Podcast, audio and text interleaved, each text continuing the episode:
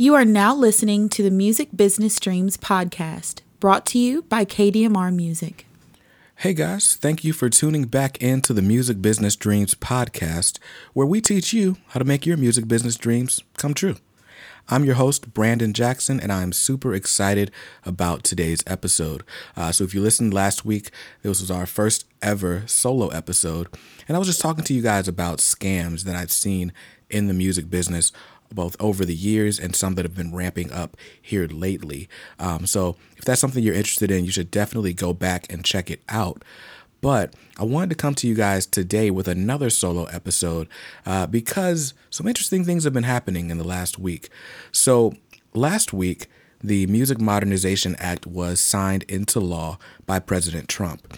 And I posted a breakdown of that bill uh, just after it passed the Senate about two weeks ago. And so the video that I did on that subject ended up trending when President Trump signed the bill. So our audience has nearly doubled. Well, it's more than doubled on YouTube. Uh, the podcast has grown. All of that as a result of this video kind of going viral and getting, I think it's at like 6,000 plays right now. So, with that said, we've had a lot more people join the Indie Club in the last week. We've had a lot more people asking questions on social media. So today, I wanted to do a Q&A episode just to address some of the questions you guys have been asking, some of the questions I've been seeing a lot over the years. Uh, of course, if you guys have been following us for any period of time, then you know we're all over social media. We're on Instagram, we're on Twitter, we're on Facebook, uh, we're on YouTube, of course, and then we're also in a private community called the Indie Club. So, between all those different mediums, I get questions all the time, and I try to respond to them all no matter where they pop up. But I'm only human, we're only human here. So, some of them do get missed. So today I wanted to take a look at some of the uh, more pressing questions, uh, some of the more common questions, things that I think are going to affect the majority of you guys as you go on with your music careers. So we're going to start off with questions about the Music Modernization Act uh, that came in the comments of that video. Uh, we've got some questions about marketing and branding. We've got some questions about touring and live shows, and then just other kind of general questions as well. So, now, again, I do try to respond to every single question that I get without fail, but again, I, am only human. So, if you guys want your questions answered on a more regular basis, there are two ways to do that. You can join the Indie Club on Facebook, and again, the Indie Club is our private networking community of artists, managers, basically all sorts of aspiring music industry professionals. So you can join that on Facebook. It's at kdmr.us slash indie club. And of course, I will leave the link in the show notes.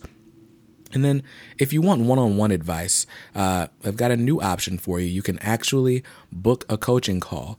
So, if you go to kdmr.us slash coach me, then you can schedule a one hour long call with me. The calls take place on Saturdays because I don't want you to be distracted with your job or your family. I want you to be able to go into a room, sit down for an hour, and really think about your career and your strategy moving forward. So the calls do take place. They're either over the phone or on Skype or Zoom. And I do record the session no matter what so that you can keep it for your records, look back on it, and make sure you have a record of all the advice that I gave you in that hour. So if that's something you want to do, again, kdmr.us slash coach me, and I will leave the link in the description below. So without further ado, let's get into some of these questions. Again, it's been a wild week since that video went viral, and you guys had a lot of questions about the Music Modernization Act. So, we are going to start with a question from Mike. Now, I guess I should give a broad strokes overview. Basically, the Music Modernization Act is something that has been in the works for about seven years now. And without going too deep into the weeds, it's basically updating US copyright law to make sure that streaming and tech companies are paying songwriters and publishers their mechanical royalties on time and it also makes sure that they actually get them. Um, basically, the big problem with the way the Copyright Act had been written, and of course, some of these laws have been on the books since back in 1909, uh, but they didn't have a way to accurately identify the songwriters and publishers of each song. And so the trade off for that was well, just file a notice of intent with the Copyright Office. And if they don't claim it after a certain amount of time, oh well, uh, whatever collection agency just gets to keep that money. But the streaming services weren't really doing their due diligence to find those artists, and they were being opened up to a lot of lawsuits. So, the Music Modernization Act kind of shields the streaming services from getting those lawsuits while also creating a bunch of programs to help the artists and the songwriters get the royalties. So, they're going to be creating a database uh, with all songwriter information and publisher information that is going to be kept up to date and paid for by the streaming services. And then they are also um, creating what's called the Mechanical Licensing Collective. And basically, that is going to be like a new performing rights organization that just distributes mechanical royalties. And basically, it's going to be their job to track down the songwriters instead of the streaming companies. So, all of those things are going to help songwriters get paid more. There are other aspects to the bill, and if you want to learn more, I did a full breakdown on our YouTube channel, youtube.com slash kdmrmusic. So, with that said, there are some questions that you guys had about the bill. I'm going to start with a question we got on YouTube from Mike. Mike said, Will we lose streaming from YouTube? The answer is no. Uh, there's been a scare that, okay, if these tech companies are going to be paying more, does that mean we're going to all of a sudden have a shortage of music? Um, and the answer is no. The tech companies were supposedly paying these royalties already, they just weren't making it to the final destination. But another thing to realize is that the uh, Music Modernization Act really deals with mechanical royalties. And what a mechanical royalty is, is the payment or the royalty that is generated whenever a song is physically sold. Now, I know with streaming it's kind of weird because the copyright law has recently been updated to count an interactive stream as a form of a sale. It's much less valuable than an actual download, but it does generate a mechanical royalty, albeit a small one. With YouTube, uh, they kind of have a way around that because they're not the ones that put the content on the platform. It's all user generated content. And so, with the exception of the YouTube Music app, YouTube isn't paying out those mechanical royalties because they're not really tracking who's being getting paid. So that's why you have services like Vevo and Audiam and things like that to kind of track down whose music is being used and just kind of generate some money with ad revenue. So, the long story short, the royalties that YouTube would owe are separate from the royalties that are defined in the Music Modernization Act. So, uh, to answer your question, Mike, no, you're not losing streaming from YouTube. Uh, Degam says, Is this going to be bad for streaming companies? And again, it's not going to be bad for streaming companies because they were already paying this money out anyway. Again, this is just going to help all those funds reach their final destination, which should be the artist. Now, uh, let's see. WKZ Works asked, How does this apply to artists or publishers outside of the United States? Great question.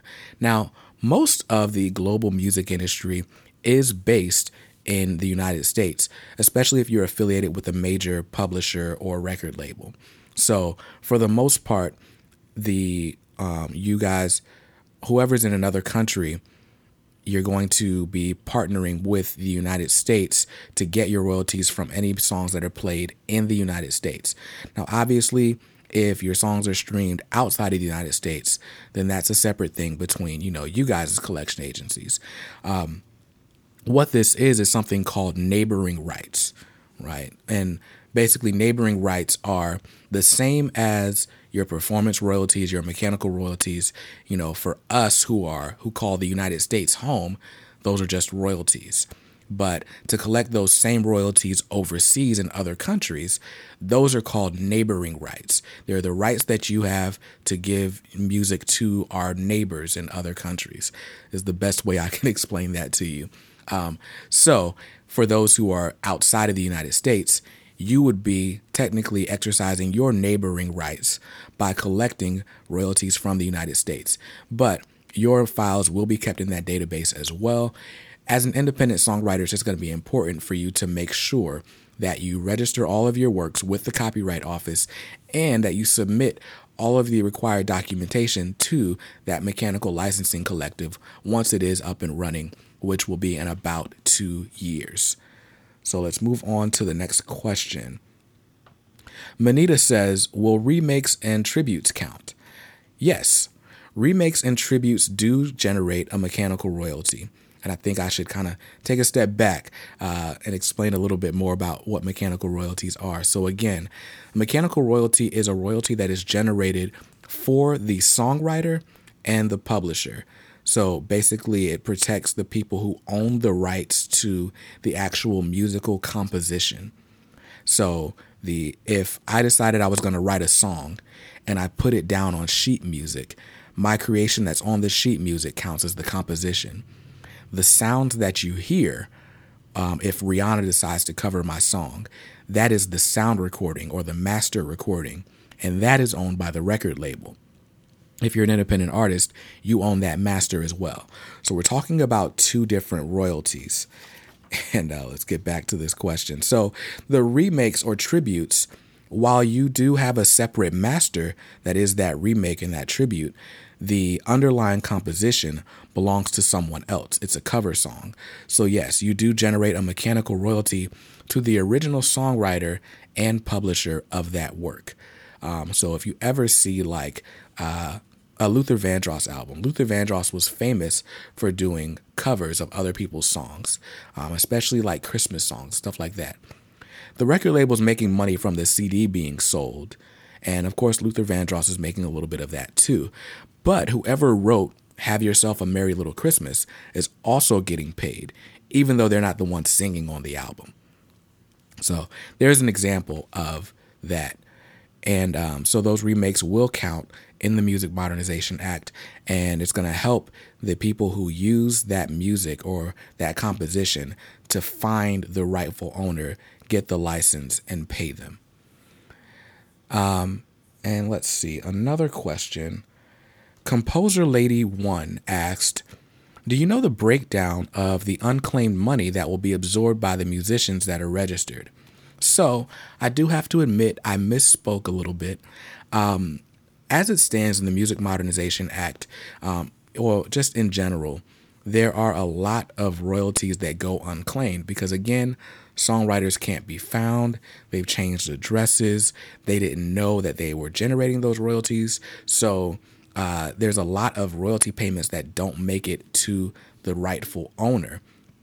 As a matter of fact, a study that was done in 2015 by Berklee College of Music found that anywhere between 20 and 50% of music royalty payments do not make it to their final respective destinations. And before the law was passed, what would happen with those extra royalties is that they were absorbed by the collection agencies or, you know, Harry Fox, uh, the uh, ASCAP, BMI, you know, the performing rights organizations. After a while, if no one claimed that, they'd be able to absorb those. And that same rule kind of still applies in the Music Modernization Act, except the collection agency, which is called the Mechanical Licensing Collective, does not have to or does not get to keep those royalties.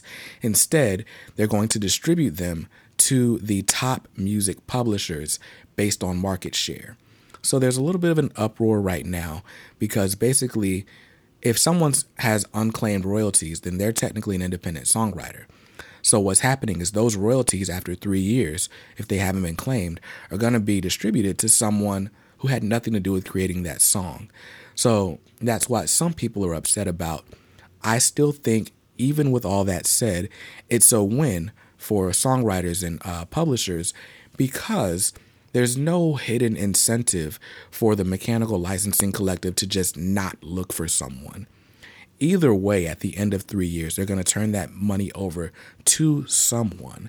So it doesn't matter to them if it's the publisher or if it's the actual songwriter. So there's still a benefit for them for looking for the regular or the actual songwriter. And I think we've got one more question about the Music Modernization Act, and it comes from Ty.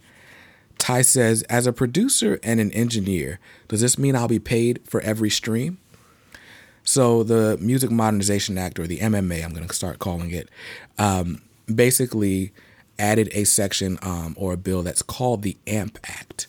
And what that bill says is that um, songwriters or artists can actually assign a certain percentage of their master recording royalty to go to the production to producer or the engineer.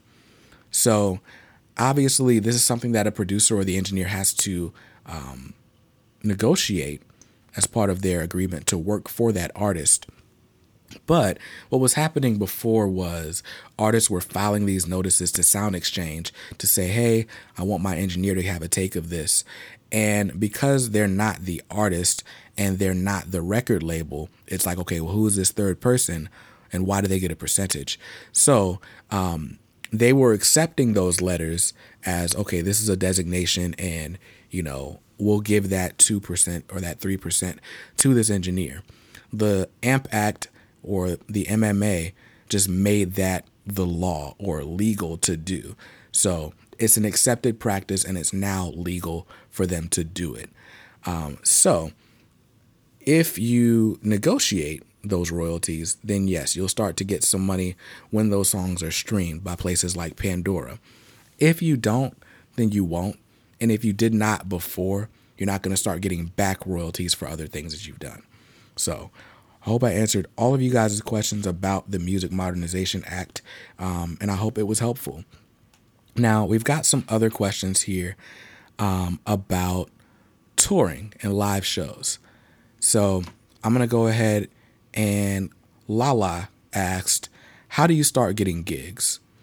And my answer to that is if you're gonna if you're just starting out, let's say you've just recorded your first few songs then the best way to get started getting gigs is to just go out and play open mics or different artist showcases in your local area. Now, I did a video on this a while back called How to Break into Your Local Music Scene.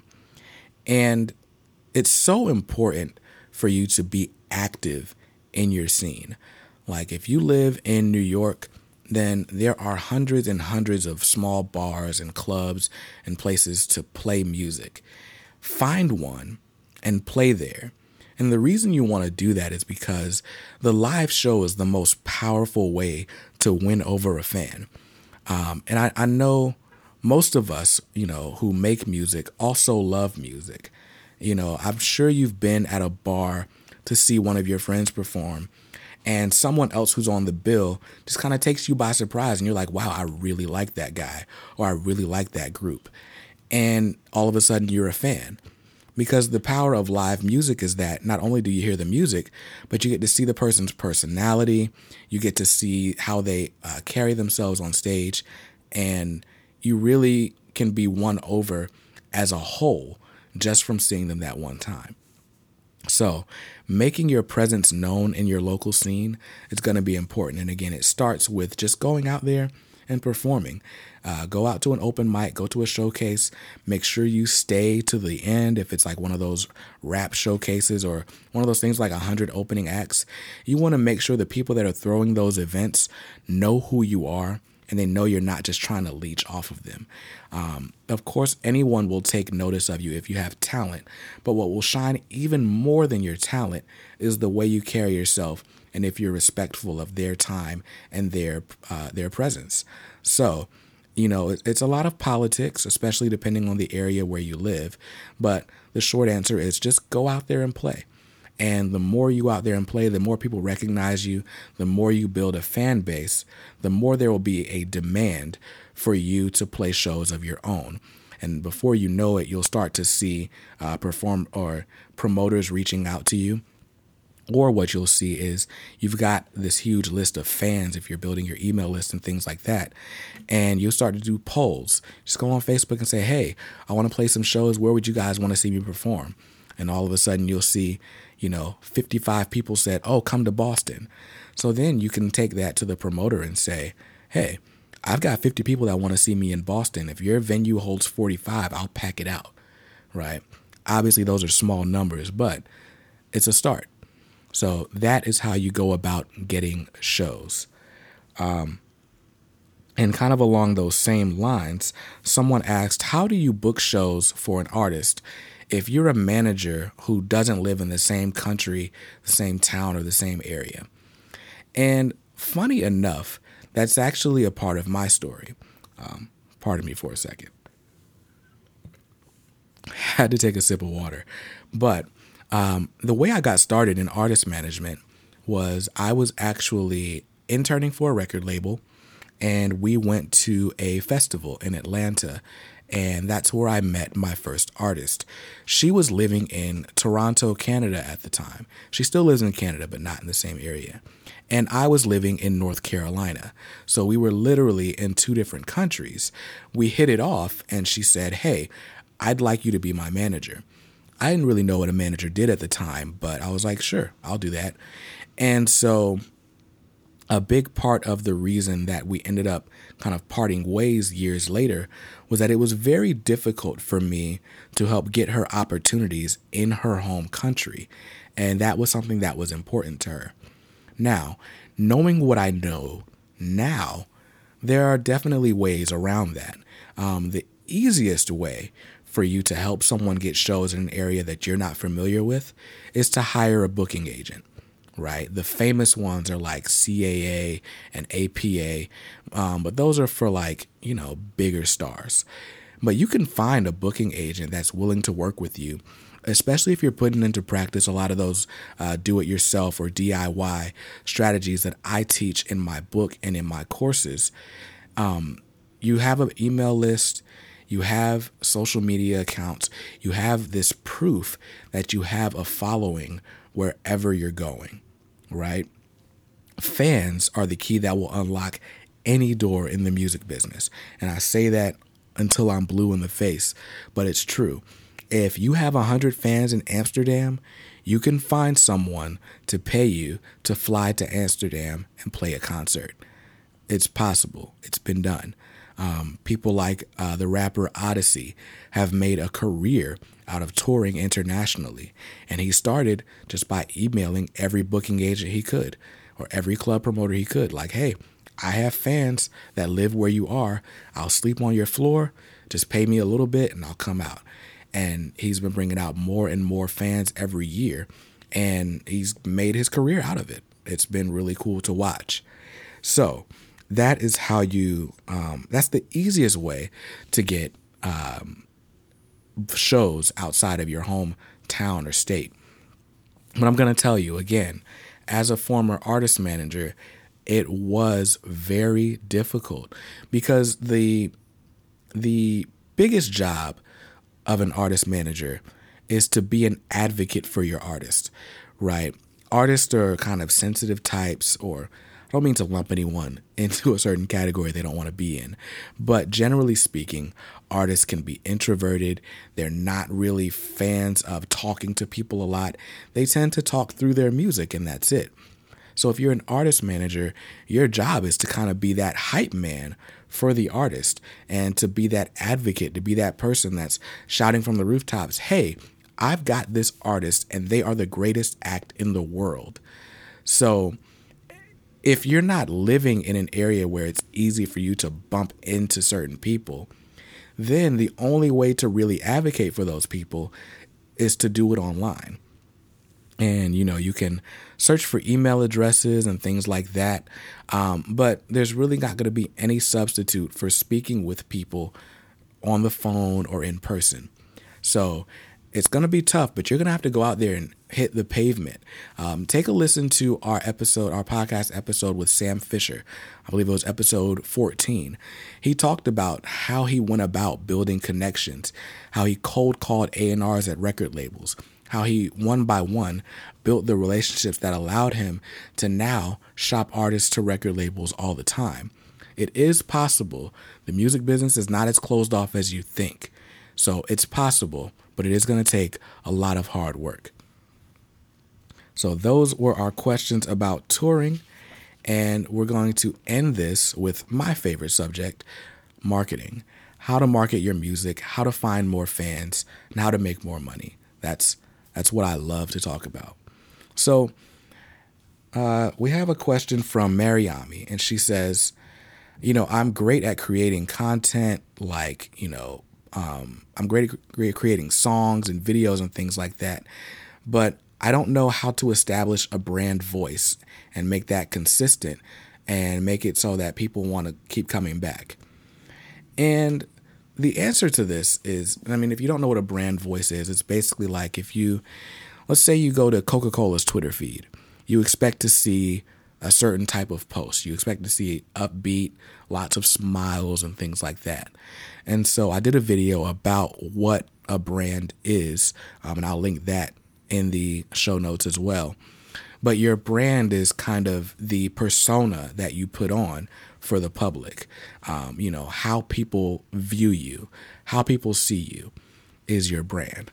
So we talked about Eminem. Eminem's like the underdog. That's his brand. He's always wearing like sweatpants and stuff, not because he can't afford regular clothes, but because they make him look more unassuming and like he's still trying to get in fighting shape because he's that underdog character. So a lot of times, you know, because we're artists and we talk about branding and entrepreneurship and things like that, we forget that the product that us musicians sell is a very emotional product. It's not something that we sell because, you know, it looks good or it tastes good or it's a commodity, right? If you get hungry, you're going to go buy some food. You're never going to buy music because you're hungry. You're going to buy music because something about it appeals to you. It connects to a memory that you may have, or it elicits a certain emotion in you. That's why people buy music.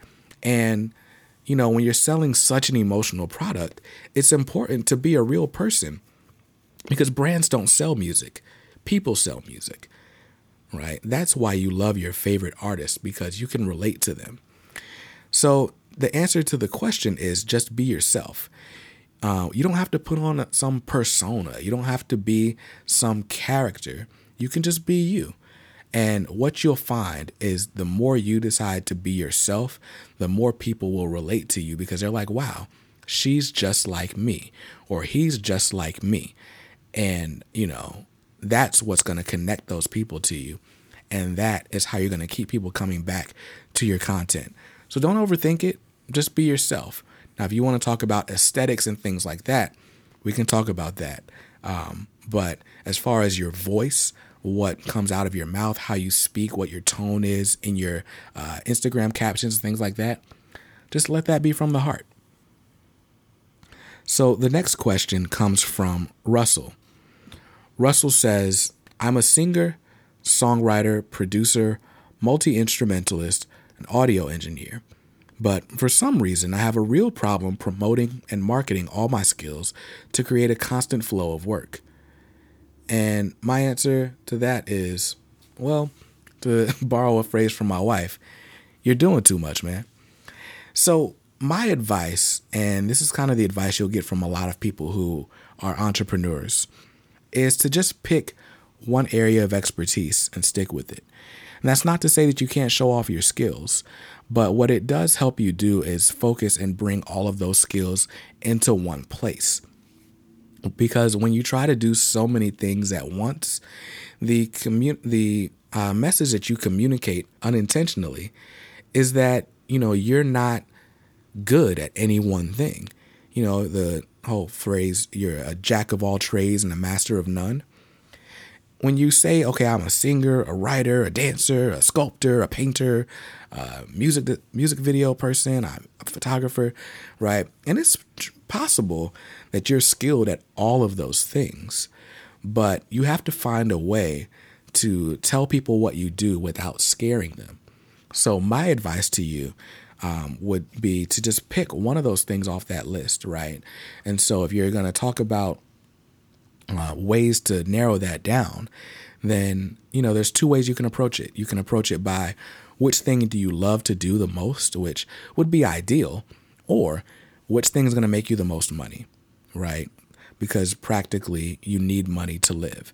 So I'd say pick from one of those categories and just pick one thing to market yourself for.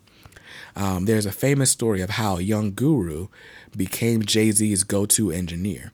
And it's a similar story for Derek Ali, who works with Kendrick Lamar and the whole TDE camp. But basically, they were in the studio doing their normal job. Of course, a recording engineer's job is really just to set up microphones and make sure the levels are right. And then the mixing engineer will come in and clean up frequencies and things like that to make a song sound radio ready.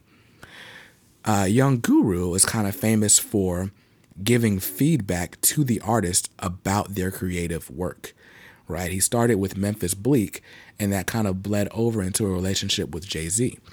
So you can absolutely put your creative skills as a songwriter, as an artist on display, you know, in your role as an engineer, but you may not want to just, you know, hyphenate yourself to death because people are going to start thinking, okay, he doesn't do anything worthwhile. Because if he was that good at all those things, I would have heard of him already. So I hope that helps you, Russell.